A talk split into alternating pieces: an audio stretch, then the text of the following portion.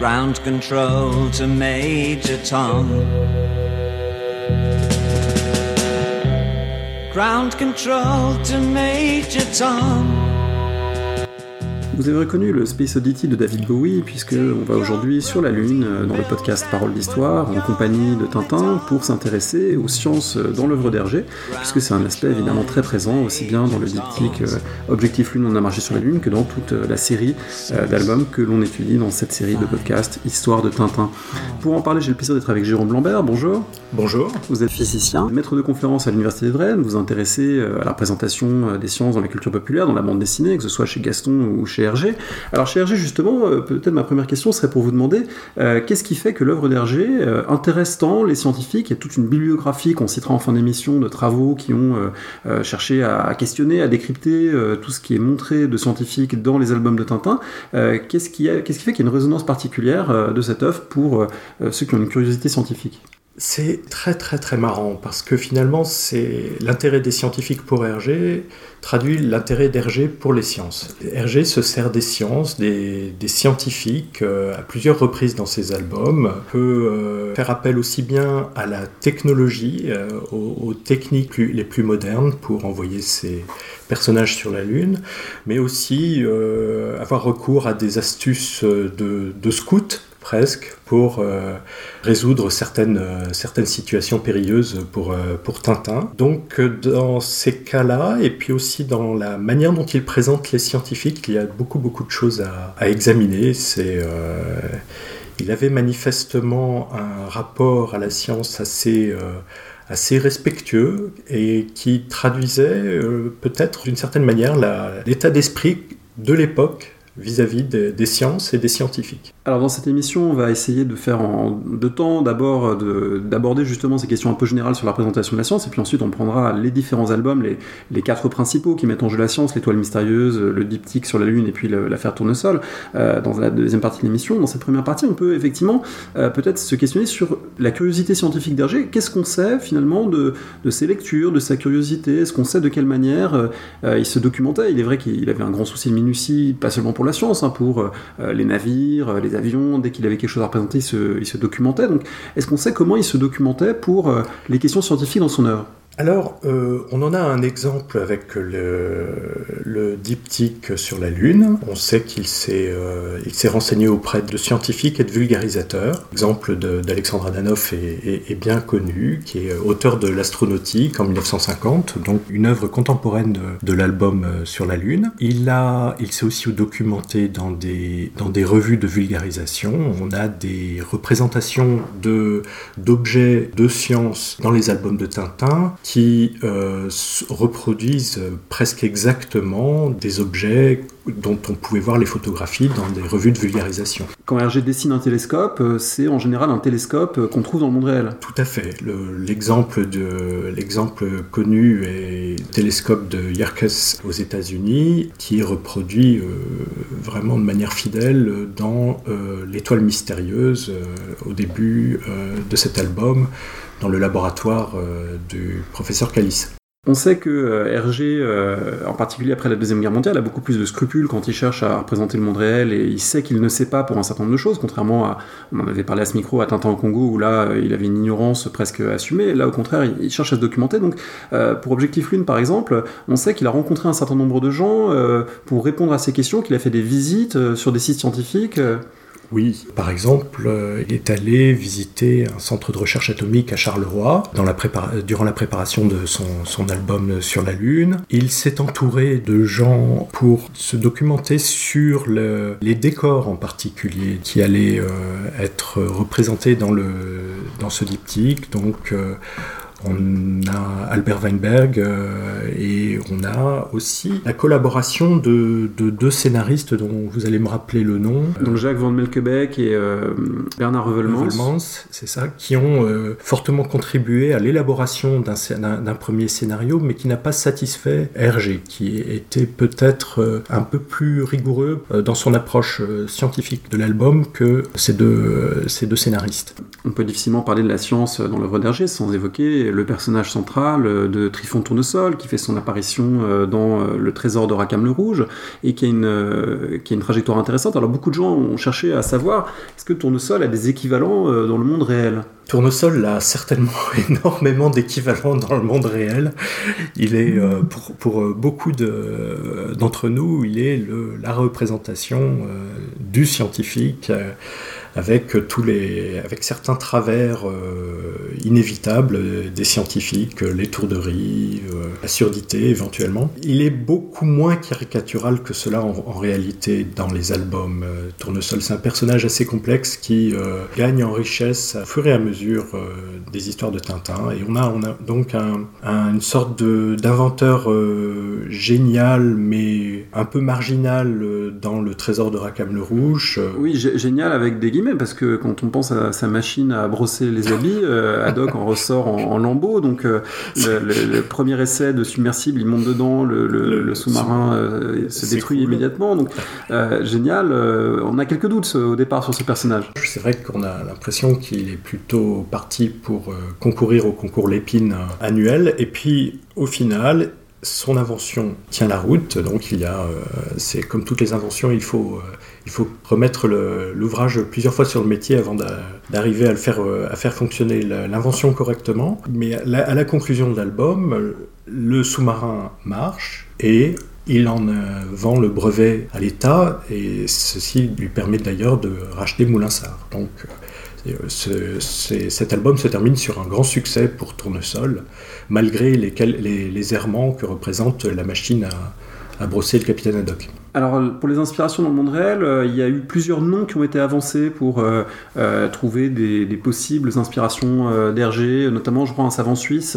Oui, tout à fait. Un savant suisse qui s'appelait euh, Auguste Picard, qui euh, ressemble trait pour trait euh, à Tournesol, euh, à l'exception de sa haute taille. C'est un savant euh, dont la photo rappellera euh, à tout le monde la figure de, de Tournesol, les petites lunettes cerclées de fer, euh, la barbichette et le, le col amidonné. C'est un savant qui euh, a connu euh, la célébrité parce qu'il a fait des expériences de, de ballon dans la, dans la haute atmosphère. Il est monté extrêmement haut dans le... Dans la, dans la stratosphère, et il est descendu extrêmement bas puisqu'il a expérimenté euh, un modèle de bathyscaphe, le premier modèle de bathyscaphe qui lui a permis de descendre à une profondeur de quatre mille mètres. Et alors il, a, euh, il est euh, le premier d'une euh, lignée de, de s'aventuriers, comme, euh, comme ils aiment euh, se, s'appeler, puisque son fils et son petit-fils ont euh, eux-mêmes euh, pris euh, sa succession dans l'exploration des profondeurs et... Euh, Et de l'atmosphère, parce qu'il y a aussi la, l'avion solaire, je crois. Tout à fait, c'est son petit-fils euh, qui est euh, connu pour cela. Alors on a aussi parlé euh, du père de Michel Rocard, euh, Yves Rocard, il y a des parallèles euh, Alors le père, le père de Michel Rocard est un, un physicien euh, très connu du vingtième siècle. Il a dirigé le département de physique de l'école normale euh, à la fin des, de la guerre. Il a reconstruit vraiment l'activité, euh, enfin il a participé à la reconstruction de l'activité scientifique de, du département de physique. Il est connu aussi parce que vers la fin de, de sa carrière, il s'est consacré à la radiesthésie, et ça évidemment c'est quelque chose qui nous rappelle Tournesol. Mais ceci étant, cette analogie pourrait être en fait un anachronisme, parce que la radiesthésie apparaît chez Tournesol dans le Trésor de Rackham le Rouge dès le, dès le premier album, un peu plus à l'ouest, tandis que les travaux de Rocard sur la radiesthésie sont plus récents. Voilà un exemple de la vie qui imite l'art et, et non pas l'inverse, comme ça arrive parfois. Euh, en préparant cette émission, on est tombé sur un, un certain nombre de textes, notamment de, de, une idée avancée par Michel Serres que, que je trouve assez intéressante sur la trajectoire de Tournesol, cette idée qu'il euh, commence finalement comme petit inventeur, il finit aussi presque comme petit inventeur avec des, des patins à roulettes, et puis même comme, comme jardinier avec de nouvelles variétés euh, euh, de roses. Et entre les deux, euh, il y a l'ascension vers les sommets les plus élevés euh, de l'imagination scientifique. Oui, alors les sommets les plus élevé, je ne sais pas, mais en tout cas, il a la reconnaissance de ses pairs, la reconnaissance du public se fait à travers ses travaux sur la fusée en particulier. Donc, euh, il se retrouve propulsé à la tête de l'équipe de, de conception de la fusée Ancille-Davy dans le diptyque sur la Lune. Il est à ce moment-là un savant reconnu par tout le monde et euh, faisant autorité. Alors cette trajectoire euh, va redescendre, en particulier après l'affaire Tournesol, lorsque euh, il se rend compte que le, l'invention qu'il a mise au point pourrait être destructrice, et du coup oui. il, ne, il ne veut pas faire le mal, il décide de, de brûler ses plans, alors qu'il y a un, un geste fort hein, pour un scientifique. Alors d'ailleurs ça, ça provoque une mésaventure pour la barbe du capitaine Haddock, mais bon, ça c'est comme souvent. euh, et le, le rapport entre les deux d'ailleurs est très intéressant à, oui. à étudier, puisque les, les intuitions de Tournesol se traduisent souvent par des orions pour euh, Haddock, euh, mais du coup euh, cette idée du, du savant qui, qui brûle ses plans, elle est intéressante aussi dans la représentation que Hergé se fait de la science, de ses usages possibles. On rappelle qu'on est dans les années cinquante, au moment où évidemment la, la, la peur nucléaire euh, euh, règne dans le monde. Oui, alors cette invention de Tournesol n'est pas, euh, n'est pas nucléaire, mais pourrait se révéler euh, destructrice euh, entre les mains de, de, de gens mal intentionnés. On voit que le, on a ici une, une illustration de la figure du scientifique qui n'a pas vraiment d'intention bonne ou mauvaise, euh, mais qui est renvoyé face à sa responsabilité à la fin et qui doit faire un, faire un, faire un choix. C'est un choix certainement très difficile dans son cas. Et, mais peut-être qu'effectivement, c'est euh, cette, cet événement qui le renvoie à ses roses dans les bijoux de la Castafiore euh, ensuite. Alors il y a une chose intéressante, puisqu'on a parlé donc de la, la dangerosité possible de la science. Chez Hergé, contrairement à un certain nombre euh, d'autres œuvres, si on pense par exemple à, au professeur Septimus créé par Edgar Jacobs dans La Marque Jaune en, en dix-neuf cent cinquante-trois, euh, euh, il n'y a pas de savant dévoyé, il n'y a pas de savant maléfique, euh, euh, il n'y a pas de Frankenstein, il n'y a, a pas de personnage euh, de scientifique inquiétant, en tout cas dans les albums de Tintin, dans, dans d'autres voilà, euh, peut-être, mais euh, les figures de savants sont plutôt des gens un peu distraits, euh, plutôt gentil, mais il n'y a pas de savant fou. Il n'y a pas de savant fou, il n'y a pas de femme non plus. Alors ça, c'est vraiment... Euh, une... oui, alors ça, c'est un c'est problème plus... plus général dans Tintin. Plus général, voilà. Mais euh, le... effectivement, les, les savants dans Tintin sont d'abord représentés comme euh, des caricatures de savants distraits, chauves à lunettes. Euh... Vaguement radins, puisque euh, lorsqu'il y a une grande découverte, euh, voilà, on va juste acheter des caramels mous pour fêter ça. Voilà. Ça renvoie à la caricature de, du savant Cosinus de, de, de Christophe, qui est un, un modèle de, de, de, de caricature, de, de savant inoffensif, mais pas très en prise avec, les, avec la réalité. Et puis, euh, le Harif Tournesol, qui est un, un personnage qui est beaucoup plus humain, beaucoup plus équilibré, en fait, euh, contrairement donc à ce qu'on pourrait penser. Alors certes, il est sourd, certes, il est chauve, certes, il a des, des lunettes, mais c'est un personnage à part entière, avec des sentiments. Euh, il peut être susceptible, euh, il est certainement débonnaire, mais il y a des sujets sur lesquels il ne faut pas le chercher. Il ne faut certainement pas le traiter de zouave en particulier. Et il y, a un, il y a un grand lien affectif qui se développe avec les autres personnages, puisqu'il y a, il y a quand même deux albums qui sont, euh, dont l'intrigue est motivée par une disparition, bah, disparition de Tournesol qu'il faut oui. aller euh, sauver, chercher. Donc, euh, il fait partie de la famille. Il, voilà. est, euh, il faut absolument... Euh, enfin, il, est, euh, il fait partie du paysage. Il est, euh, euh, ce n'est pas une sorte de, de personnage secondaire euh, qui euh, donnerait un coup de main de temps à autre pour euh, dénouer des intrigues comme un Deus Ex Machina. C'est pas du tout, du tout ça. Il fait partie du, du, du paysage. Alors, pour prolonger cette idée de famille, dans un de ses livres sur Tintin, euh, Jean-Marc Apostolides avait écrit que c'était l'une des figures du père, que finalement le, le père de Tintin, euh, Haddock, s'était dédoublé en Tournesol et que euh, ça fonctionnait euh, de cette façon-là. C'est des analyses très intéressantes à lire. Pour rester sur l'idée du savant fou, euh, euh, donc il est absent dans euh, les albums de Tintin, pas totalement oui. absent, malgré tout, de l'œuvre d'Hergé. Dans l'œuvre d'Hergé, non. Et ça, c'est intéressant de voir euh, que euh, le scientifique peut prendre Deux, deux figures très très différentes, euh, peut adopter deux, extré- deux comportements extrêmes dans certains albums de Josette et Joko par exemple. On a euh, d'une part le, le savant ingénieur, technicien qui fabrique, qui travaille au, au bien-être euh, de l'humanité. Euh, c'est le père de Josette qui s'appelle l'ingénieur Legrand. Alors une, une figure très très rassurante, euh, capable de construire des ponts, de construire des, des avions qui vont dans la stratosphère.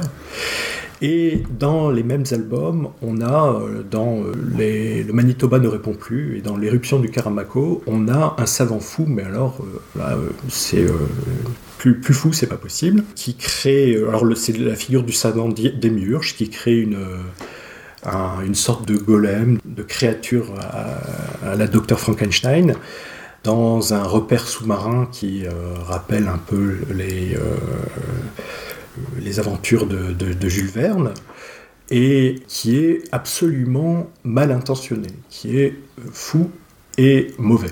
Alors les personnages mauvais dans Tintin euh, ne sont pas les savants eux-mêmes, mais plutôt ceux qui veulent s'approprier la science à de mauvaises fins. Il y a Il y a un élément finalement récurrent de, de scénario qu'on trouve bon, dans beaucoup de B D de l'époque, qui est euh, finalement des, des puissances hostiles, des, des États, euh, euh, des militaires euh, qui veulent s'approprier la science. Voilà. Euh, ça, évidemment, ça nous renvoie particulièrement à l'affaire, à, à l'affaire Tournesol et à la, à la politique euh, expansionniste de la bordurie. Alors, cette tentative de récupérer le, les travaux du professeur Tournesol donne lieu à des aventures assez, assez, assez rocambolesques. Mais effectivement, bon, Tournesol est à cent lieues de se préoccuper initialement de ce genre de, de problème. Il fait des expériences euh, principalement sur les miroirs de, et les, les verres à whisky de, de Moulinsart. Et par contre, dès qu'il se rend compte euh, que le, ces puissances sont mal intentionnées, il, prend, il fait le seul geste qui s'impose, c'est qu'il il détruit son invention. Alors, euh, c'est vrai que cette euh, différence entre les scientifiques qui créent quelque chose et le, la mauvaise utilisation qu'un pouvoir peut en faire renvoie à une problématique extrêmement importante de, de, de, des années quarante et cinquante et, et, et ensuite, euh, en particulier autour de l'arme atomique. C'est assez clair. Alors, on a, des, on a beaucoup de scientifiques qui ont collaboré dans les années quarante euh, au, au, à l'élaboration de, de l'arme atomique. Ça a été euh, évidemment euh, rapporté de nombreuses fois. Euh, ce sont des gens qui, pour certains d'entre eux, se sont euh, désolidarisés ensuite de, de, de, de cette invention. Oui, on pense à Einstein, à Oppenheimer, euh, qui ont eu euh, de, de, de vraies introspections ensuite, euh, voilà. de, presque des crises de conscience, euh, prises de conscience au terme de cette expérience. Tout à fait. Cette idée du savant positif, elle est aussi manifestée par ce que font les savants, et en particulier ce que fait, ce que fait Tournesol dans les albums, puisqu'on voit que c'est aussi le savant qui arrive à créer des choses, à créer des choses utiles, à créer des matériaux nouveaux, cette capacité à transformer le réel, que je trouve aussi assez caractéristique de ces années quarante cinquante, où de nouveaux matériaux apparaissent, comme le nylon par exemple, et donc là on a dans les albums la, la tournesolite, on a euh, tous les additifs que Tournesol invente, en particulier pour euh, dégoûter de l'alcool, les les Picaros euh, et d'autres. Euh, c'est aussi, les, dans Tintin au Pays de l'Or Noir, les comprimés qu'on met dans l'essence pour euh, la transformer. Euh, cette idée des, des matériaux, finalement, le scientifique, c'est celui qui va apporter euh, des choses qui vont euh, être utiles ou pouvant euh, nuire, mais qui, vont, qui, qui peuvent en tout cas transformer le réel. Qui transforme, le, qui transforme la matière, même. Et ça, c'est très, très amusant, parce qu'on voit assez peu de, d'équations dans les, dans les albums de Tintin, et euh, en revanche, on voit beaucoup d'inventions. C'est, euh, et donc, les, les, les scientifiques euh, qu'on voit dans euh, « On a marché sur la Lune » sont des, des ingénieurs qui sont attablés euh, à des tables de, de, de, de dessin.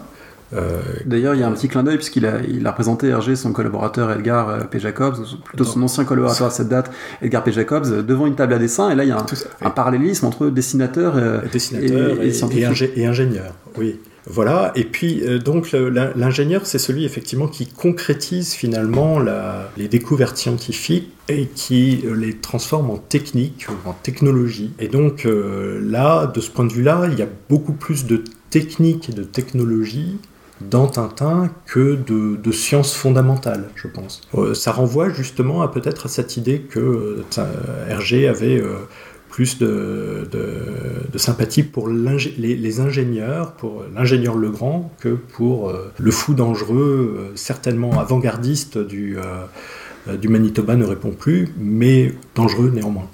Ça renvoie aussi à une évolution interne de l'œuvre d'Hergé, puisque euh, les albums des années trente mettent en avant, euh, je dirais avant tout, le, le, le voyage, la figure de l'explorateur euh, ou de l'ethnologue. On en a parlé d'ailleurs, euh, notamment avec Vincent Guignaud à, à ce micro. Et puis, euh, on a l'impression qu'à partir des années quarante cinquante, euh, le, le nouveau héros, c'est moins l'explorateur que l'ingénieur. Et finalement, oui. C'est aussi un, un reflet d'une époque, sans doute. Oui, c'est, bon, on a fini de faire... On a, on a fait le tour de, de la... de ce qu'il y avait à découvrir encore, donc maintenant on peut transformer. L'exploration demeure néanmoins, avec en particulier la, la, la découverte de la Lune, enfin la, la, la, l'exploration de la Lune, mais autrement c'est vrai que maintenant il va falloir transformer, aménager, euh, on va peut-être... Euh, il faut, il faut s'accommoder de la, de la, de la situation, de, de, de, de la nature telle qu'on l'a, qu'on l'a, qu'on l'a découverte auparavant. Une nature d'ailleurs qui euh, elle-même se manifeste dans les albums, puisqu'il y a la science que font les savants et les ingénieurs, mais il y a aussi la science qu'on voit à travers des phénomènes naturels. Alors il y a une éclipse fameuse ah. euh, dans le Temple du Soleil, il y a aussi euh, régulièrement de la foudre, voire des de, particularités euh, de l'éclair en boule. Alors c'est quoi l'éclair en boule? Ah, c'est, alors c'est, c'est, je serais bien en peine de, de, de pouvoir vous l'expliquer. Donc vraisemblablement quelque chose qui ressemblerait à un plasma chaud, donc euh, un gaz euh, suffisamment chaud pour qu'il s'y produise des, des phénomènes d'échange de charges euh, entre, différents, entre différents points, et donc euh, s'accompagnant de, d'émissions de lumière, euh, voilà. Donc, euh... Et du coup, ça permet à Tintin d'être miraculeusement sauvé dans l'oreille cassée quand il est attaché à une chaise et que les, les gangsters vont lui tirer dessus. Il y a un...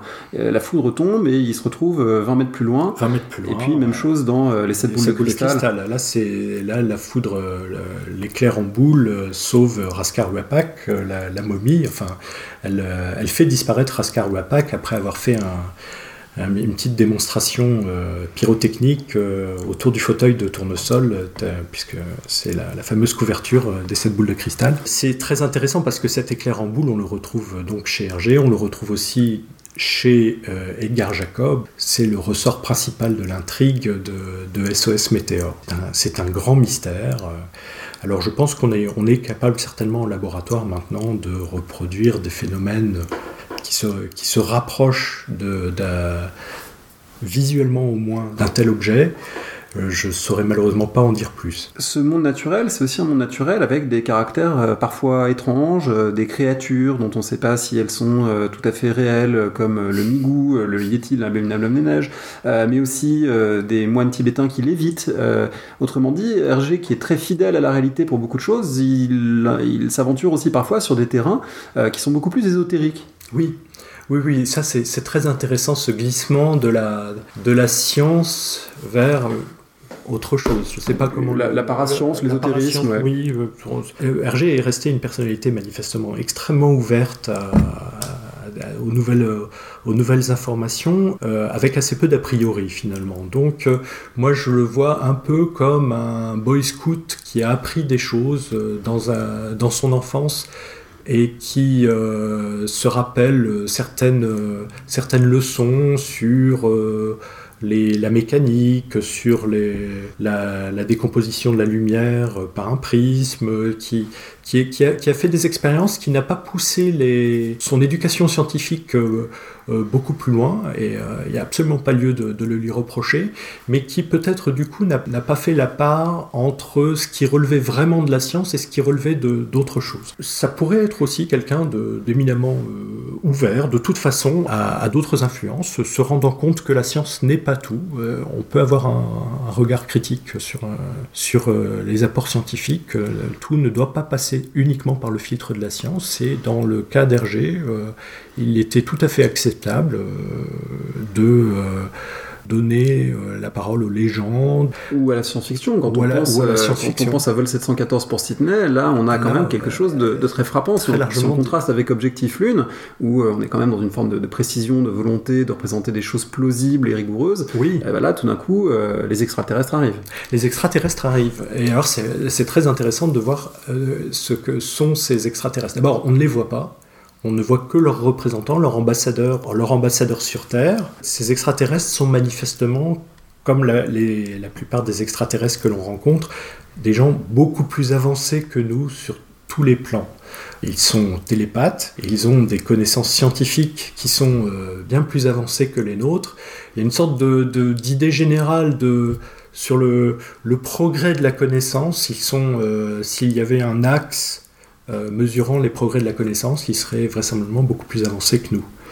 Donc, et puis ils ont des, des matériaux aussi différents, comme ce petit objet qu'on retrouve euh, dans la un, poche. Euh, un métal inconnu un, sur Terre. Un métal inconnu sur Terre. Et alors là, ça nous renvoie à cette fascination d'Hergé pour les pour matières. Les, pour la matière. Euh, qu'on trouve avec le, le Calistène dans, dans l'Étoile mystérieuse. Voilà. C'est l'époque, euh, l'époque d'Hergé, c'est l'époque où on fait encore énormément de découvertes de nouveaux éléments. On a découvert pendant la guerre le, le, le plutonium. On est capable, en faisant des expériences de physique nucléaire, de de synthétiser des éléments de nombre de, de charges de plus en plus élevés. Euh, alors, euh, bon, aujourd'hui, on est, on est capable de, d'aller très loin là, dans le tableau périodique des éléments. Ceci étant, plus on va loin, moins les éléments que l'on crée sont, sont comment dire, stables. Donc, euh, ils ont tendance à se désintégrer très très rapidement après leur fabrication.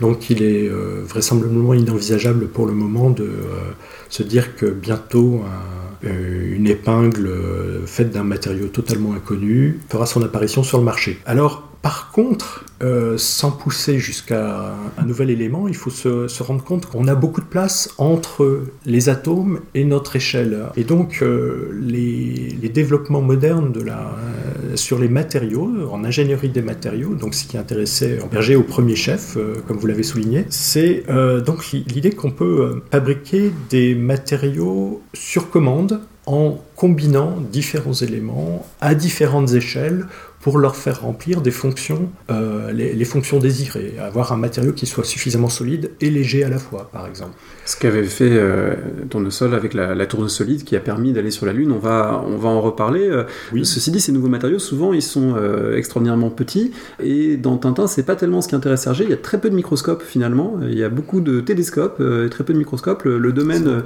euh, de l'infiniment petit, euh, c'est pas quelque chose qui, qui l'intéresse tellement, visiblement. Non. Non, non, et je ne sais pas, il faudrait vérifier. Il a néanmoins, euh, il y a une explication assez... Euh, alors, qui a peut-être été, qui est peut-être une retranscription de, euh, de ce qui, de ce qu'Hergé avait lu dans un, dans un ouvrage de vulgarisation, une retranscription assez, assez fidèle de la réaction en chaîne de l'uranium deux cent trente-cinq émettant des neutrons qui vont heurter d'autres atomes d'uranium deux cent trente-cinq et tout ça.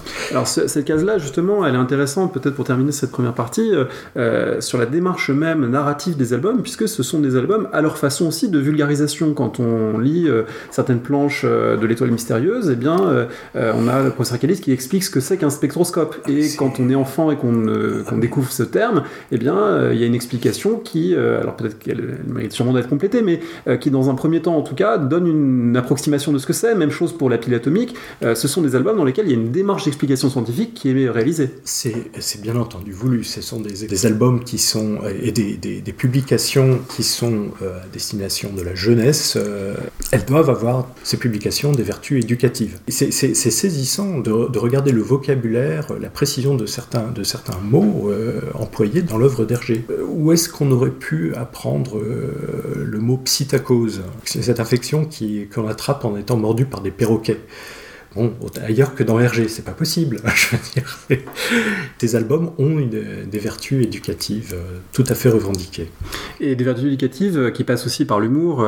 J'ai devant moi la case de, d'Objectif Lune dans laquelle l'ingénieur Wolf explique euh, voici un atome du deux cent trente-huit qui se trouvera forcément un plutonium, mais les autres neutrons, que vont-ils devenir ? Oui, je suis inquiet pour eux. Je suis inquiet à leur sujet, répond Haddock. Voilà. Et, et, et du coup, on a à la fois le sérieux et l'humour qui fait passer finalement un, un certain nombre de choses. D'informations, tout à fait, oui. Oui, il était, il était très fort pour ça. Quand on est enseignant, euh, comme vous, comme moi, euh, qu'on s'intéresse à la science, est-ce qu'on euh, peut utiliser Tintin pour illustrer des phénomènes euh, ou est-ce qu'au contraire, il y a des cases où on peut dire attention, là, là ça marche pas comme dans la B D ? Oui, alors c'est, Tintin est une mine pour ce genre de, d'illustration. Euh, d'abord parce que même si c'est une bande dessinée, le dessin est semi-réaliste, donc on est capable de reconnaître euh, très bien quelques phénomènes de la vie quotidienne et on est capable de transposer les situations illustrées par Tintin dans la vie quotidienne.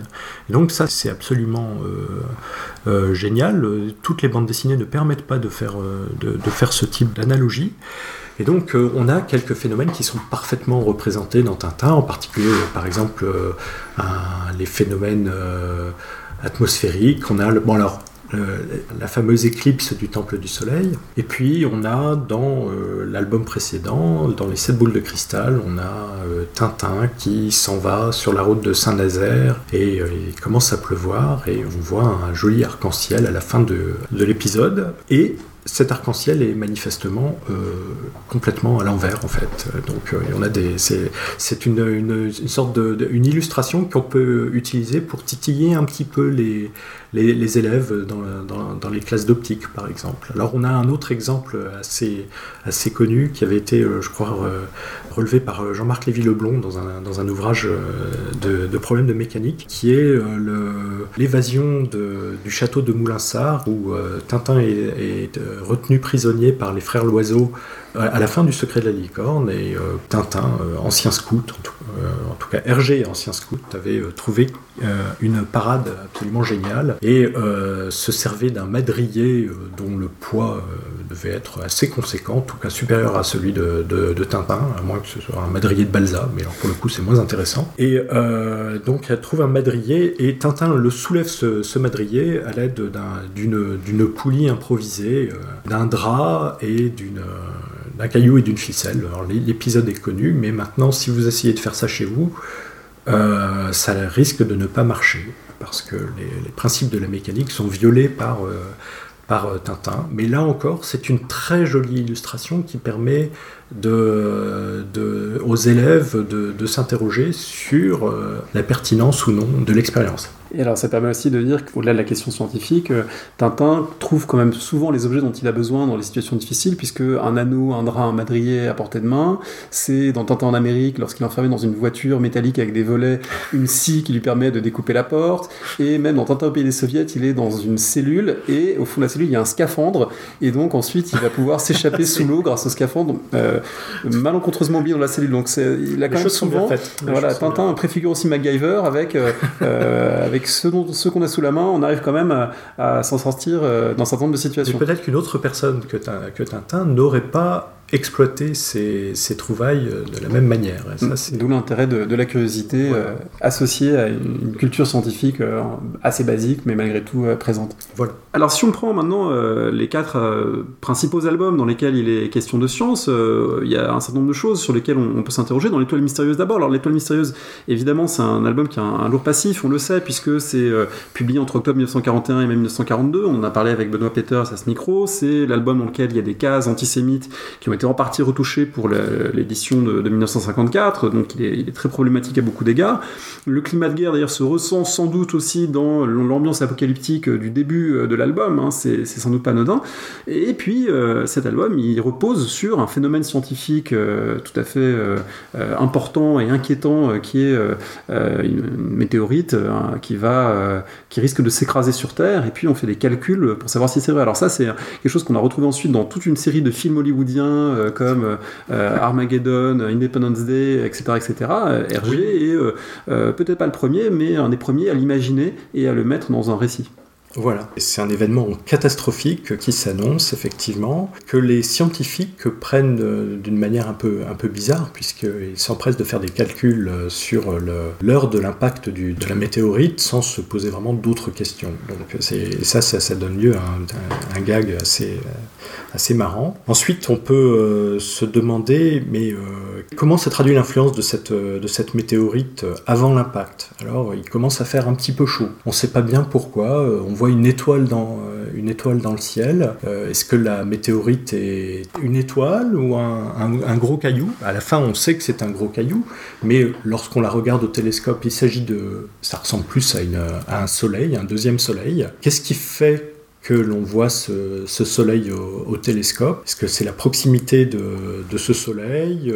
On est tenté de dire que ce serait l'entrée dans l'atmosphère qui, avec le frottement, le fait se, se consumer, mais ça, ça paraît trop distant pour l'instant pour ce seul cas, donc c'est, voilà. C'est pas entièrement clair. Avec un télescope qui, manifestement, n'est pas vraiment euh, fait pour seule observation de ce type de, de choses-là. Ceci étant, si on revient à ce télescope, euh, il est manifestement réglé de manière assez bizarre, puisqu'il nous permet de visualiser à la fois l'étoile et une gigantesque éperdiadème. Euh, une araignée euh, qui, voilà, qui se promenait qui se promène sur l'objectif. Qui se promenait dessus.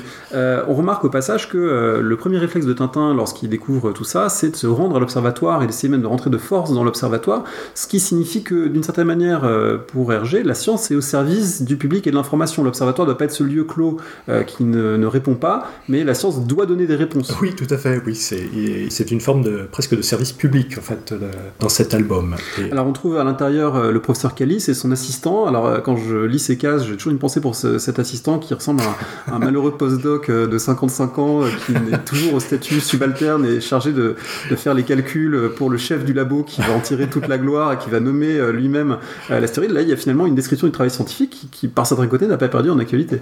Alors, je je sais, je sais, je, je sais pas vers où vous voulez m'entraîner là-dessus, mais je, je vais... Euh, je, ça vaudrait le coup quand même de creuser un petit peu la, la, le fonctionnement du système universitaire belge qui, est peut-être, euh, qui était peut-être euh, particulier. Je vais me borner à rappeler qu'à l'époque, euh, l'album est, a été écrit, en France en tout cas, les, on faisait des efforts pour essayer de recruter de nouveaux scientifiques à travers les, les, le nouvel organisme de, de recherche qui était le C N R S.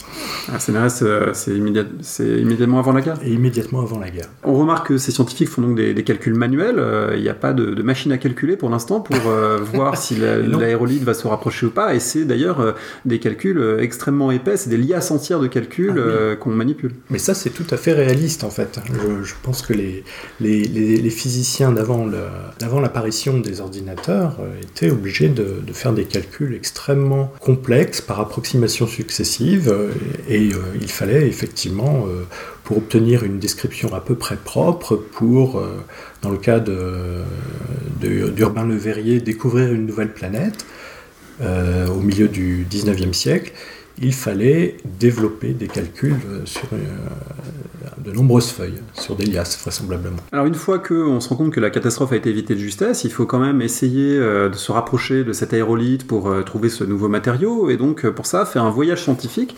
Et là, intervient un organisme qui s'appelle le Fonds européen de recherche scientifique. Alors à quoi ça nous fait penser ? Alors ça fait penser à un organisme qui existait à l'époque en Belgique, qui était le Fonds belge, je crois, de recherche scientifique, qui existe toujours, qui est une agence de moyens de nos jours, et donc qui était chargée de financer de, euh, des, des projets scientifiques. Alors l'intéressant dans ce F E R S, c'est, ce sont les portraits des six savants euh, qui participent, oui. Puisque là c'est une planche célèbre euh, de l'album, où on voit donc différents savants, et euh, ces différents savants, ils ont un sens aussi dans le contexte politique de l'album. Oui, alors euh, je pense que sur le contexte politique, euh, vous pourrez peut-être m'en dire un peu plus. Moi je veux souligner peut-être le, le fait qu'ils ont tous des têtes de scientifiques telles qu'on se les représente, avec donc un crâne très largement dégarni, des, des lunettes, une barbe, des, des cols amidonnés. Des cols, amid, des cols amidonnés. On nomme leur euh, université de provenance, mais on ne nomme pas leur spécialité, à l'exception d'un scientifique. Qui, alors ça, peut, ça pourrait paraître un petit peu mystérieux, mais en fait c'est un gag, manifestement, donc c'est un, spé, un spécialiste c'est... des protubérances solaires. Voilà, le savant suédois Erik Björgenskjöld. Voilà, et, et qui a effectivement une tignasse qui rappelle euh, les, les protubérances solaires euh, évoquées. Alors le, le contexte euh, politique, ce sont évidemment, il euh, y a un savant allemand, donc on est à l'époque, je rappelle, la Belgique occupée par l'Allemagne, un savant allemand, Herr Docteur Otto Schulz de l'université d'Iéna, et puis un savant suédois, un savant euh, espagnol de l'université de Salamanque, un savant suisse et un savant portugais, autrement dit euh, des pays neutres, puisqu'il ne peut pas y avoir de savant anglais ou américain ou russe, hein, voilà, un, un russe, ce euh, serait malvenu dans les pages euh, du soir volé, euh, sous l'occupation, euh, euh, évidemment sous administration euh, pro-nazie, donc là il y a évidemment quelque chose qui renvoie au, au contexte de l'album. Euh, au passage, il y a un, un point qu'on n'a pas commenté, c'est la joie de la découverte, qu'on trouve d'ailleurs à plusieurs moments euh, dans les albums de Tintin, lorsque le professeur Callis euh, regarde le résultat du, du spectroscope, euh, ils se rendent compte qu'il y a un nouveau matériau, ils sont heureux, ils font une petite gigue. Euh, un peu plus tard, on aura Tournesol qui euh, dira, euh, eh bien voilà, il y a un nouveau satellite qui s'appelle Haddock. Et donc, le, le, le processus de découverte, finalement, prend le pas sur tout le reste. Tout à fait. C'est une joie presque enfantine, tout à fait caractéristique de, de l'idée que l'on se fait de la découverte scientifique, et qui ressemble à finalement la, oui, la, l'apprentissage d'un nouveau, d'un nouveau savoir. Alors, ce voyage scientifique, euh, il a plein de mésaventures, évidemment, euh, dans, le, dans le scénario. Euh, il aboutit quand même à, à des phénomènes scientifiques très étonnants sur l'île mystérieuse, donc euh, le, l'étoile ou l'île mystérieuse euh, qui, en est, euh, qui en est issue, avec ces phénomènes de, de croissance accélérée. Ça s'explique scientifiquement ? Alors, sur la croissance accélérée, je n'en ai pas la moindre idée. Après, la question que, que l'on peut se poser... Euh, enfin, la, la question de la croissance est une, est une bonne question, ça, il n'y a, a, a aucun doute.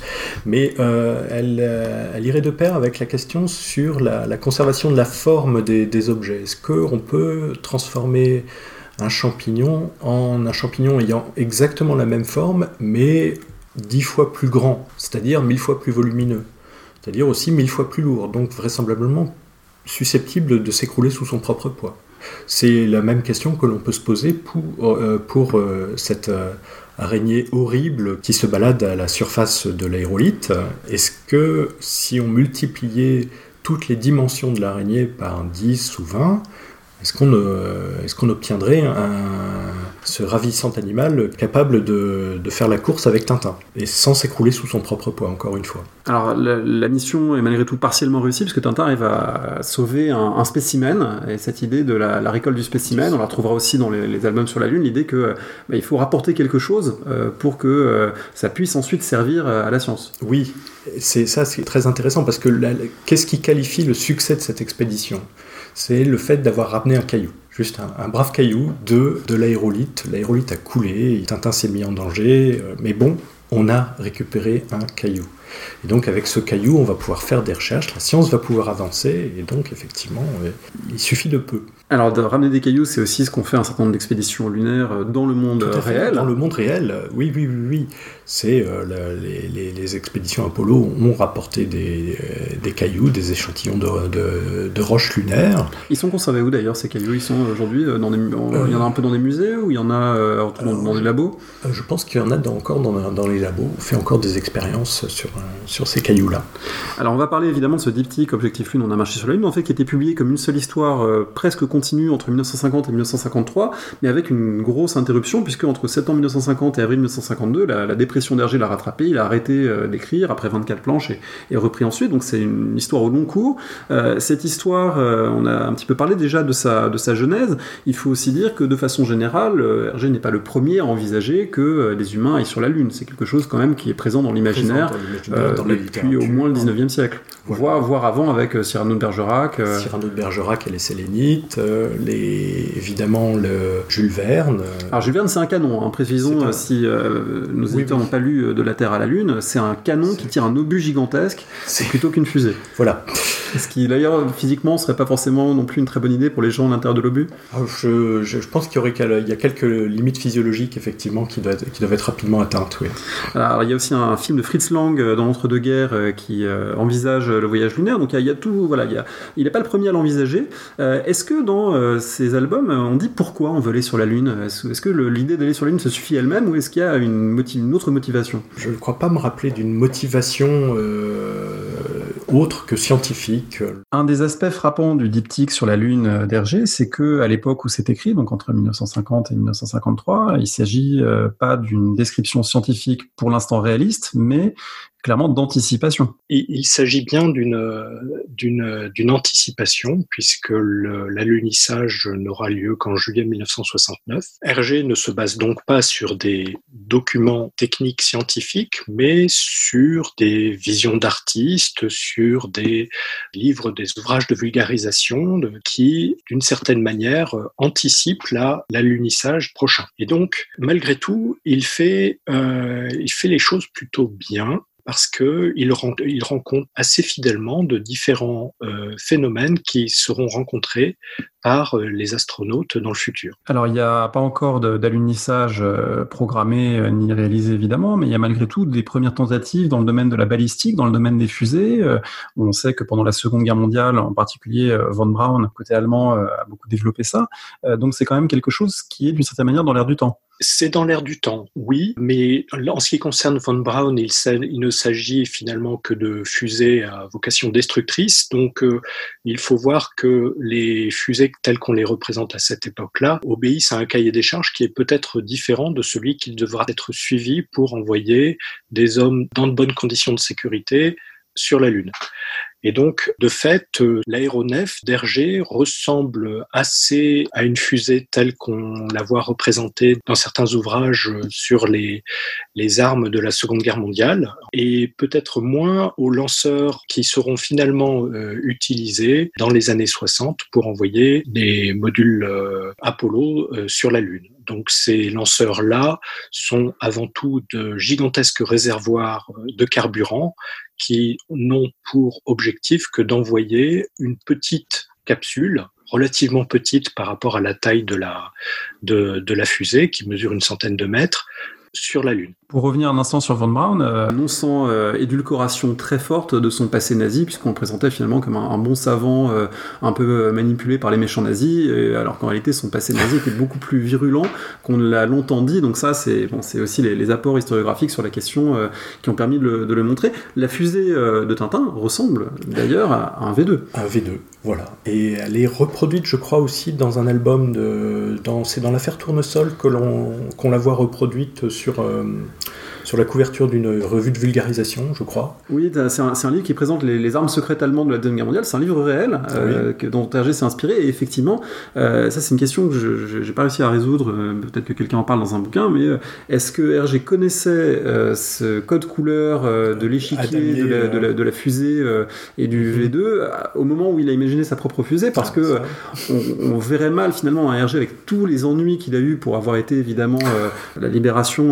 Et ennui évidemment en partie justifié hein, pour avoir collaboré au soir euh, sous contrôle allemand. Est-ce que volontairement il aurait remis quelque chose qui s'inspirait d'un modèle allemand euh, ou pas? Bon voilà, je, je, on, on ouvre la question, peut-être que quelqu'un qui nous écoute pourra, pourra donner la réponse, mais effectivement la ressemblance avec le V deux est très frappante. frappante. Oui, tout à fait. Oui. Euh, ce type de, de, de, de motif, on peut euh, lui trouver une utilité dans l'élaboration de prototypes. Euh, la, la structure en damier peut permettre d'analyser les mouvements fins de l'objet, au, par exemple au moment du décollage, et donc de s'assurer qu'il n'y a pas de phénomène euh, intempestif euh, lors du décollage ou lors d'autres phases de, du vol. Vous avez dit que les, les lanceurs effectifs qui ont euh, propulsé les missions Apollo, notamment euh, comme les fusées Saturne, sont d'immenses euh, réservoirs de carburant. C'est pas du tout le principe de la fusée imaginée par Tournesol, qui ressemble finalement plus à certains sous-marins développés pendant la guerre froide, c'est-à-dire qu'il y a un réacteur nucléaire à bord. Oui, c'est un, un, un réacteur nucléaire.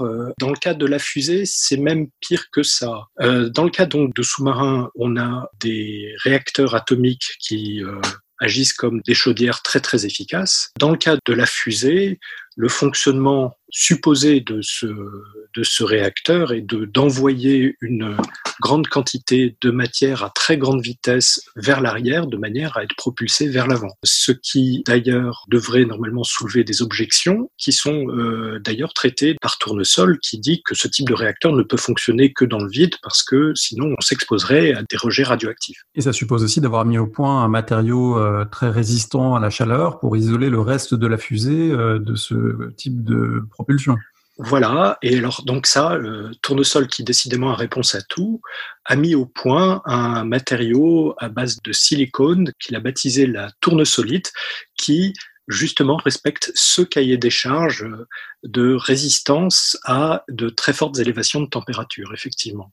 Donc c'est, c'est un verrou technologique identifié par Hergé qui n'est peut-être pas encore connu à cette, à cette époque-là. Ce que je sais, c'est que la NASA n'a toujours pas abandonné l'idée de faire des réacteurs atomiques. Cette fusée est mise au point dans un centre spatial qui, par certains côtés, rappelle ce qui est en train de s'ébaucher en Europe à la même époque. On pense par exemple au, au CERN, dont les préfigurations existe en dix-neuf cent cinquante-deux, qui est concrétisé en dix-neuf cent cinquante-quatre, c'est-à-dire un grand centre international, euh, et ce centre de Sbrodge, il en a toutes les caractéristiques. Oui, c'est un centre international. Alors, c'est, c'est un centre international par sa, la, la composition du personnel de, du centre. C'est le, on a donc affaire à des scientifiques de tous horizons, Baxter, Wolf, Tournesol, leur patronyme en témoigne, mais c'est un centre de recherche C I L D A V. Donc là, on n'est pas encore arrivé au CERN, un centre de recherche international euh, sur la physique des particules, par exemple, mais on se rapproche néanmoins donc d'une entreprise à vocation internationale. Alors, il y a un précédent quand même dans l'histoire, c'est que lors du projet Manhattan, il s'agissait bien d'un projet américain, mais qui a fait appel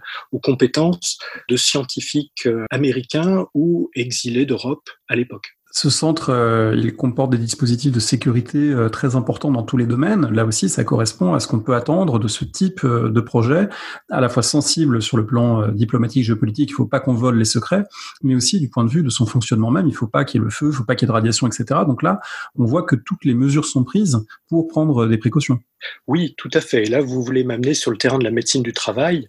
On voit qu'il y a même il y a un, un service médical extrêmement perfectionné euh, qui vient... Euh, euh, épauler euh, d'autres d'autres mesures de protection des individus à travers des combinaisons. Il faut bien penser quand même qu'on a, on a même élaboré une combinaison pour Milou. Avant d'aller sur la Lune, on procède par étapes, un petit peu comme dans euh, ce qui va vraiment avoir lieu dans la, la course spatiale entre les États-Unis et l'U R S S, où il y aura d'abord un, un satellite non habité euh, Sputnik en mille neuf cent cinquante-sept, puis euh, des animaux, puis euh, des humains, et cetera. Là, il y a la X F L R six qui est cette fusée d'essai. Alors, qu'est-ce qu'on peut dire de ce processus ? Alors, c'est un processus qui est manifestement raccourci, c'est-à-dire que le, euh, le programme spatial américain, le programme spatial soviétique se sont euh, développés sur de nombreuses années et par petits pas. Or, dès le début de l'album, cette fusée d'essai a pour but initial d'aller faire un tour autour de, de la Lune. Donc, d'une certaine manière, de reconnaître le, le, le trajet. Donc, ça veut dire que le projet est déjà en phase d'aboutissement. Et donc, il se pourrait qu'on ait raté plusieurs épisodes auparavant. C'est une fusée qui est guidée à distance. Alors, quel problème ça pose de piloter un, un tel objet à distance dans l'espace ? Alors, ça pose un problème euh, important parce que on veut une capacité de réaction la plus rapide possible. Or, évidemment, plus l'objet est loin, plus la transmission d'informations depuis l'objet et d'instructions depuis la base de pilotage est retardée. Et donc, ça veut dire que, vraisemblablement, un tel objet aurait du mal à fonctionner avec ce fil à la patte qui le relie en permanence à la, au poste de pilotage. Il faut des réactions très rapides qui impliquent soit le fonctionnement d'automatismes, d'automates à l'intérieur de la fusée, soit un pilotage à l'intérieur de la fusée elle-même. Ce pilotage à l'intérieur de la fusée qu'on verra effectivement dans euh, on a marché sur la Lune, même si c'est difficile parce qu'on manque d'oxygène pour le faire, mais on, on y arrive euh, à peu près. Alors avant euh, le départ sur la Lune, il faut quand même tester aussi euh, les scaphandres.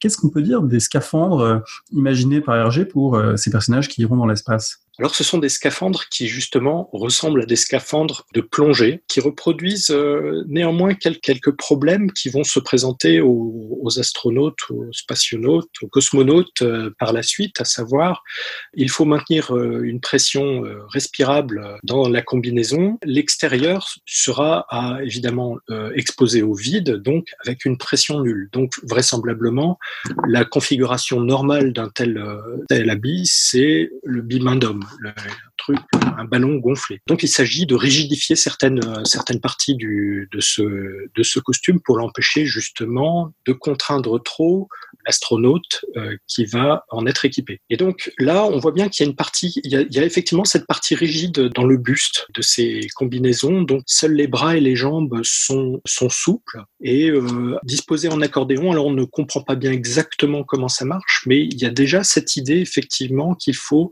faire avec la différence de pression entre l'intérieur de la combinaison et l'extérieur de la combinaison. Il y a une grosse différence avec des scaphandres de plongée euh, qui ont euh, une visière avec une grille et un... on voit pratiquement pas le visage. Là, au contraire, c'est euh, extrêmement, euh, extrêmement ouvert. Euh, on voit tout le visage avec cette bulle en plexiglas. Oui, ça c'est manifestement une contrainte euh, de la bande dessinée. Euh, il faut, s'il fallait euh, représenter les cosmonautes avec euh, ou les astronautes avec des couches anti-reflets, on ne saurait plus identifier Tintin ou le capitaine Haddock lorsqu'ils sont à l'extérieur de la fusée. Alors, si on part maintenant dans l'espace avec les héros de Hergé euh, et qu'on suit les différentes étapes, euh, il y a là aussi des, des choses à commenter, des phénomènes physiques euh, marquants, et en particulier un phénomène physique extrêmement puissant, c'est celui euh, du décollage et euh, de la pression euh, des jets qui s'exercent sur les corps. Euh, comment est-ce que c'est traité euh, dans l'album ? Ben, c'est plutôt très bien traité, donc euh, on démarre couché, et il me semble que c'est euh, comme cela que les décollages se produisent encore aujourd'hui euh, dans les fusées terrestres qui décollent pour euh, les, la Station Spatiale Internationale. Donc, euh, le fait de démarrer couché a pour euh, but de euh, diminuer les, le reflux sanguin dans, dans le corps qui pourrait engendrer des voiles noires ou voiles rouges, qui sont des phénomènes qui sont connus par les, les pilotes euh, et par les lecteurs de Bugdani. Et puis, cette impression de peser plus lourdement au décollage euh, est manifestement, effectivement, ressentie euh, lors du décollage par les, les astronautes euh, de nos jours. Dans l'espace, ensuite, euh, il y a différents phénomènes euh, intéressants observables, notamment euh, ces images de la Terre depuis le vaisseau euh, spatial et ensuite depuis la Lune. On voit même un, un clair de Terre. Alors, ce clair de Terre, il ne ressemble pas tout à fait aux photos qu'on a aujourd'hui euh, de la Terre depuis euh, l'espace ou depuis euh, le satellite.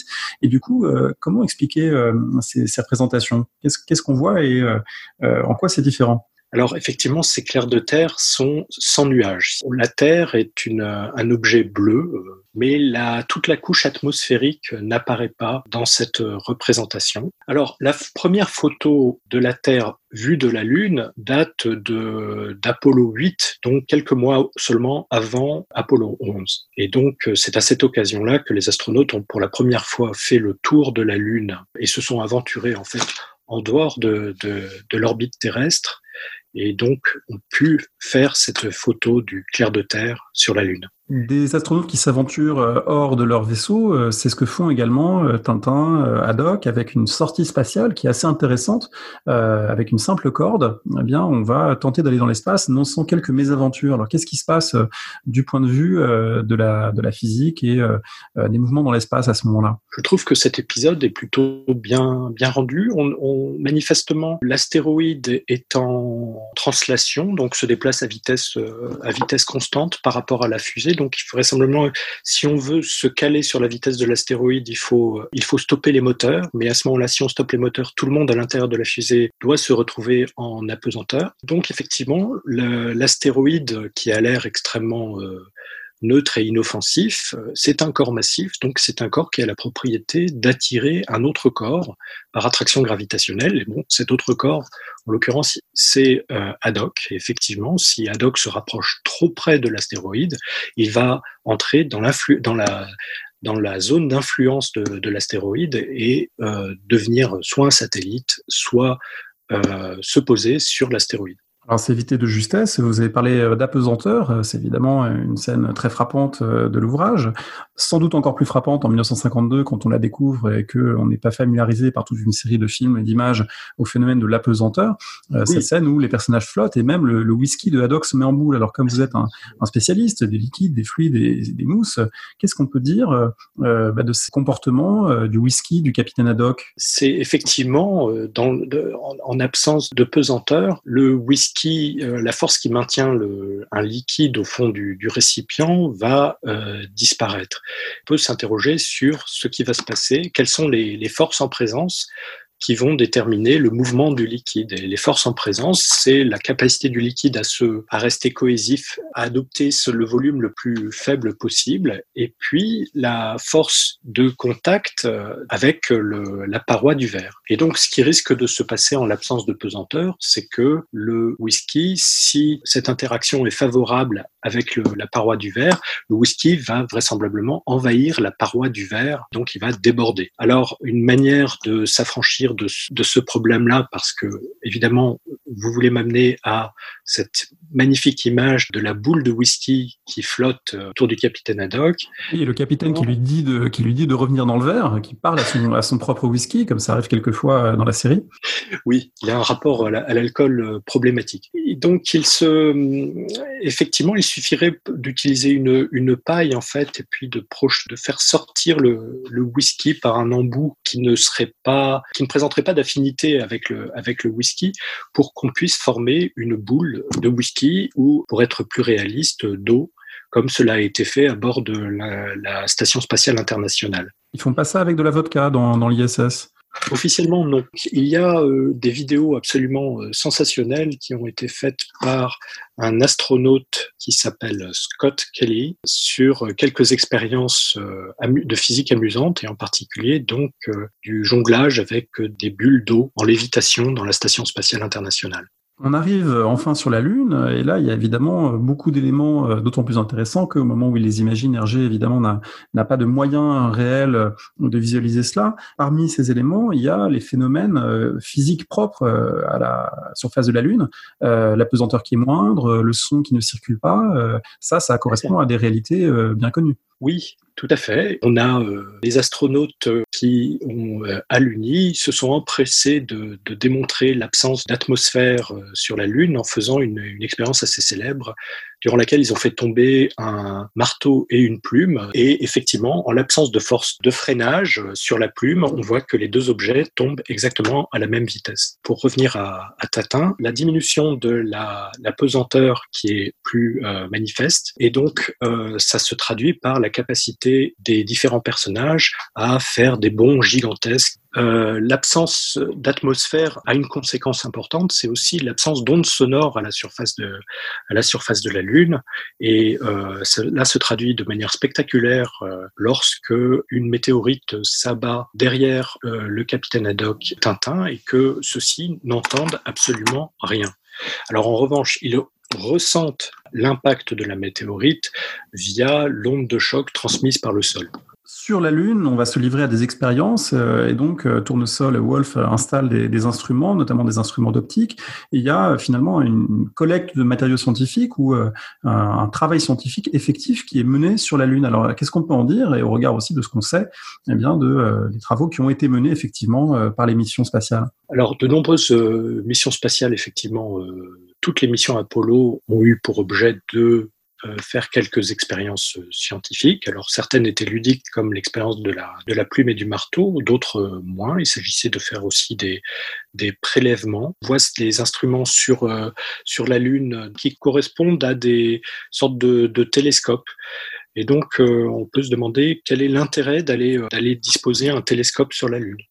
Et alors, c'est très amusant parce que ça rejoint à ce moment-là la, euh, ce qu'on sait de l'absence d'atmosphère sur la Lune, donc euh, vraisemblablement, ce n'est pas une mauvaise idée d'aller euh, disposer un télescope euh, sur la Lune, si on en a les moyens, parce que les aberrations, les problèmes liés à la déformation des images par l'atmosphère sont de fait supprimés sur la Lune. Et donc, euh, c'est plutôt une très bonne idée. C'est un peu Hubble avant l'heure, et Hubble sur, sur terrain ferme. Dans le cadre de ces recherches scientifiques, euh, Tintin et Haddock vont aussi se retrouver dans un char lunaire, une sorte de, de, d'engin à mi-chemin entre le Lunar Rover tel qu'il existait, et puis euh, le Panzer euh, Tigre euh, ou le T trente-quatre. Euh, qu'est-ce qu'on peut dire de ce char et euh, de son intérêt dans ce type d'expédition ? Alors, c'est un, un, un char qui manifestement permet de se projeter à grande distance. Et donc, le présupposé d'Hergé était qu'il fallait pouvoir se débarrasser de son scaphandre à la surface de la Lune. Et donc, ce char est suffisamment grand, vraisemblablement, pour que l'on puisse y trouver un sas permettant de euh, euh, se changer et donc de récupérer une atmosphère normale à l'intérieur du char. De fait, c'est pas du tout ça qui s'est passé, j'imagine pour des raisons de coût, d'encombrement. Ça coûte extrêmement cher de, de, de, d'emporter le moindre kilo de matériel sur, sur la Lune, et donc les euh, rovers lunaires sont réduits à leur plus simple expression, quatre roues, des moteurs et puis euh, des sièges. Donc là, la vision de, d'Hergé n'était pas très réaliste. Ce char, en théorie, permet de se projeter à grande distance euh, de, de la fusée. Et même de trouver de la glace, euh, ce qui fait partie d'ailleurs des questionnements aussi bien pour la Lune que pour Mars, euh, que pour d'autres astres. Cette question de la présence de l'eau dans l'espace euh, euh, fait partie des, des sujets d'interrogation euh, des astrophysiciens, des physiciens, des savants euh, depuis longtemps déjà. Oui, tout à fait. C'est un, un problème qui n'est pas encore résolu pour, euh, pour la Lune. On suppose qu'il y a eu de la glace sur euh, Mars. Et on sait que certains satellites de, de nos planètes sont euh, des satellites faits d'eau et de glace. Les paysages lunaires euh, dessinés par Hergé, notamment la, la couverture évidemment de l'album On a marché sur la Lune, et puis plus largement les, les endroits dans lesquels on se balade, euh, est-ce que ça correspond à ce qu'on connaît aujourd'hui ? Alors évidemment on peut les observer depuis la Terre, c'est comme ça qu'on sait qu'il y avait un cirque, qui était le Cirque Park, qui n'a d'ailleurs pas besoin de, pas besoin de clones, mais euh, est-ce qu'on sait euh, si dans le détail, eh bien, euh, il y a quelque chose du paysage lunaire qui transparaît dans ces albums euh, avec anticipation ?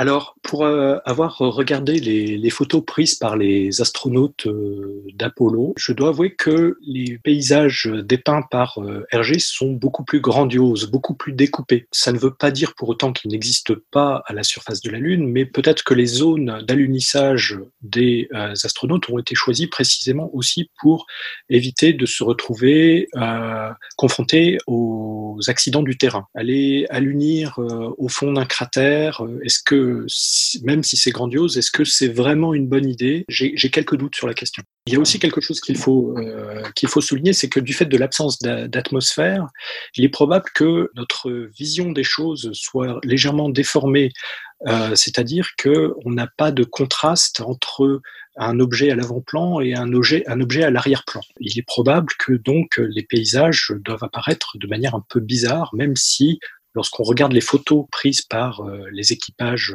d'Apollo, on a l'impression de voir des collines extrêmement, extré- extrêmement douces, certaines assez imposantes, mais qui ne ressemblent en rien aux canyons euh, et aux, pé- aux paysages quasiment de, de Far West euh, que l'on observe dans On a marché sur la Lune. Dernier aspect pour revenir sur Terre euh, de ce voyage, une phase critique pour énormément de missions spatiales, c'est la phase de, de retour, euh, la phase d'atterrissage, et en particulier la phase de réentrée dans l'atmosphère. Alors euh, si on a vu des films comme Apollo treize, comme L'étoffe des héros, on sait à quel point euh, c'est un moment euh, absolument clé. Et on retrouve dans l'album quelque chose de cette tension d'un objet qui arrive à grande vitesse, dont la réentrée dans l'atmosphère doit être maîtrisée, qui fait face à des frottements, qui fait face à des conditions de, de chaleur, parfois de manque d'oxygène euh, très importante. Là, on a vraiment un écho à des difficultés réelles de faire revenir un astronef euh, de l'espace. Oui, tout à fait. Alors, le... l'objectif étant de ramener le, la fusée en un seul morceau, c'est un objectif qui n'a pas été euh, finalement respecté par euh, les différentes agences spatiales euh, depuis longtemps. C'est quand on songe aux capsules euh, Soyouz ou euh, Apollo euh, qui atterrissent, euh, l'atterrissage se fait de manière extrêmement euh, sommaire. Il s'agit d'une, d'une capsule presque de, de survie avec des parachutes euh, pour euh, amortir la, amortir la chute. Alors il y a une exception, il faut, il faut quand même souligner qu'il y a eu des missions pilotées réellement. Il faut évidemment mentionner les, les, les navettes spatiales qui étaient euh, exposées à de fortes euh, variations thermiques euh, lors de leur retour euh, sur Terre. Et là, on remarque la précision euh, des personnages envoyés dans l'espace par Hergé, puisqu'ils arrivent à revenir presque exactement au centre du terrain euh, duquel ils sont partis, euh, chose qui n'est pas pensable pour les capsules Mercury ou Apollo, qui vont en général au milieu de l'océan Pacifique, euh, dans un rayon euh, où ensuite on les, on les recherche, mais il n'y a pas cette même exactitude. Voilà, oui, effectivement. Là, c'est euh, ceci étant, on est en train de faire des manifestement de grands progrès sur ces, sur ces sujets-là euh, de nos jours. Euh, Et euh, il semblerait qu'économiquement, il soit intéressant de récupérer les, les propulseurs et même de les faire revenir sur les plateformes euh, qui les ont vus partir. Donc, euh, je pense en particulier au système automatique euh, de fusée élaboré par l'entreprise d'Elon Musk. Alors Elon Musk, donc euh, à sa façon, euh, c'est pas tout à fait un tournesol, c'est plutôt l'entrepreneur euh, qui euh, paierait des batteries de tournesol pour euh, créer ses projets grandioses. Euh, eh bien, ça nous ramène à d'autres situations dans l'œuvre d'Hergé, en particulier à cette œuvre euh, qui est l'affaire Tournesol, extrêmement intéressante, dans laquelle, eh bien, euh, une invention extraordinaire attire la convoitise, la convoitise de grande puissance. Alors cette invention elle-même, il faut sans doute en dire un mot. Euh, il s'agit d'ondes sonores qui sont capables de briser de la matière. Alors Alors, est-ce que c'est physiquement possible que du son brise de la matière ? Oui, certainement. Je pense que c'est une expérience que l'on peut faire chez soi, même si ce n'est pas conseillé. Avec un haut-parleur et un verre à pied, on, est, on peut, euh, en sélectionnant la bonne fréquence, trouver la fréquence de résonance de, d'un, du verre à pied, par exemple, et le briser. C'est tout à fait, euh, c'est tout à fait possible. Alors, même, que... chose avec une, même chose avec un régiment euh, qui marcherait au pas sur un pont ? Alors, voilà, par exemple. Effectivement, mais en revanche, aller détruire toutes les structures qui correspondent à une ville, comme ce qui est représenté dans euh, la maquette de plexiglas, c'est beaucoup moins sûr. De fait, euh, je pense qu'il y a des expériences qui avaient été euh, qui avaient été tentées et qui n'avaient pas abouti dans les années trente, en particulier justement dans la revue qui est montrée dans le l'album L'affaire Tournesol par le, chez le professeur Topolino, on voit ces antennes et on mentionne le nom de, d'Albert Speer comme étant une des sources d'inspiration pour cette arme d'Hergé. Alors de quel type d'onde exactement on parle? D'infrasons, d'ultrasons? euh, Comment ça marche dans l'album? Comment ça marche dans la réalité? Alors c'est pas c'est pas très très clair dans la dans l'album, mais il semble mais on mentionne néanmoins les ultrasons. On voit que Milou et d'autres animaux sont affectés par ces ces sons et ça ça nous renvoie à ce que nous nous connaissons de l'oreille des animaux, qui est peut-être plus sensible que la nôtre aux hautes fréquences. Ensuite, euh, on peut détailler cette, euh, cet appareil en observant cette antenne parabolique qui ressemble à une, une sorte de, d'antenne euh, optique qui permettrait de concentrer tous les rayons en un foyer ou au contraire, à partir d'un foyer, de renvoyer un rayon directionnel dans un axe bien déterminé. Donc, il euh, y a cette, euh, cette antenne qui est chargé vraisemblablement d'émettre une, un son sous une grande intensité avec une grande directionnalité. Mais malgré tout, on est, on sait pas bien quel mécanisme exactement serait privilégié pour engendrer la destruction de bâtiments. Est-ce qu'il s'agit de, d'une résonance mécanique? Est-ce que, à quelle échelle, en fait, fonctionne cette onde? Et donc, quelle échelle, ça veut dire quelle serait la longueur d'onde émise par cette par cette antenne. Là, franchement, c'est assez euh, c'est assez nébuleux dans le dans l'album. Il est d'ailleurs assez curieux de voir que l'invention est déjà opérationnelle à petite échelle. Elle a été euh, expérimentée par Tournesol à Moulinsart et à côté de ça, elle est expérimentée aussi par le pouvoir bordure lors de, de cette euh, de cette démonstration un peu terrifiante. Et du coup, on se dit, mais qu'est-ce qui, qu'est-ce qui empêche le pouvoir bordure de, de, de généraliser, de passer à une autre échelle? Ben, c'est manifestement le contenu de l'invention de Tournesol, ça n'est pas cette, euh, le caractère destructeur de l'onde, mais ça doit être plutôt la possibilité de la développer à une échelle suffisante pour détruire des bâtiments en grandeur nature. Ces appareils qui se trouvent dans le laboratoire de Tournesol euh, sont intéressants. Alors, ils intriguent beaucoup euh, Tintin et Haddock lorsqu'ils y pénètrent avec la clé dont dispose le, le capitaine Haddock du, du laboratoire de Tournesol. Lorsque vous pénétrez dans ce laboratoire en tant que physicien, vous retrouvez un univers finalement plutôt, euh, plutôt familier. Oui, tout à fait. Euh, c'est, euh, les représentations de laboratoire sont assez communes chez... Euh Euh, chez Hergé, elle se, donc on pense évidemment au secret, euh, au trésor de Rackham le Rouge, le, le laboratoire de Tournesol, l'autre laboratoire de Tournesol dans l'affaire euh, Tournesol. On a aussi là, un laboratoire extrêmement mal tenu dans euh, le Manitoba ne répond plus chez Josette et Jouko. Et alors la première chose qui saute aux yeux dans ce laboratoire, c'est qu'il y a une apparence de désordre, mais ça c'est euh, ça tient au caractère assez euh, dépareillé des différents appareils euh, que l'on y rencontre, et donc effectivement il est difficile de, de, de, de donner une impression de rangement euh, dans un laboratoire euh, la première fois qu'on y rentre. Mais il faut bien voir qu'en fait, chaque appareil a une utilité et est bien rangé, en fait.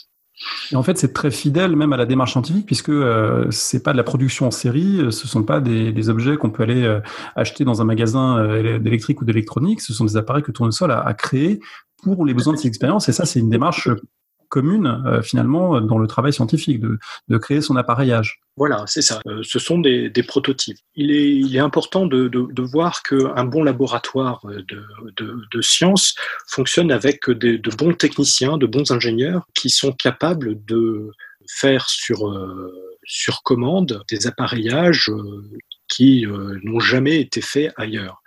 Et donc, euh, ça donne lieu à des, des appareils aux formes, ça, ça, ça engendre des appareils aux formes étranges, fort, euh, forcément, mais qui ont tous une utilité, une fin. Alors cet album, il pousse peut-être à son paroxysme quelque chose dont on a déjà un petit peu parlé, c'est cette fascination d'Hergé pour la matière, et en l'occurrence le verre. Et en reprenant les albums, vous avez vu que ce verre brisé, c'est un motif finalement très récurrent dans l'œuvre d'Hergé. C'est même inquiétant. Il avait manifestement un compte à régler avec... Euh... avec le verre, parce que il, euh, il existe très peu d'albums où Tintin ou l'un des autres héros de la, de la série ne brise pas du verre à un moment. En fait, je crois que je n'en ai relevé que deux vers la fin de la série. On pourra, euh, à titre d'exercice, euh, essayer de, de retrouver du verre cassé dans les autres albums, mais on ne voit pas de verre brisé ni dans la...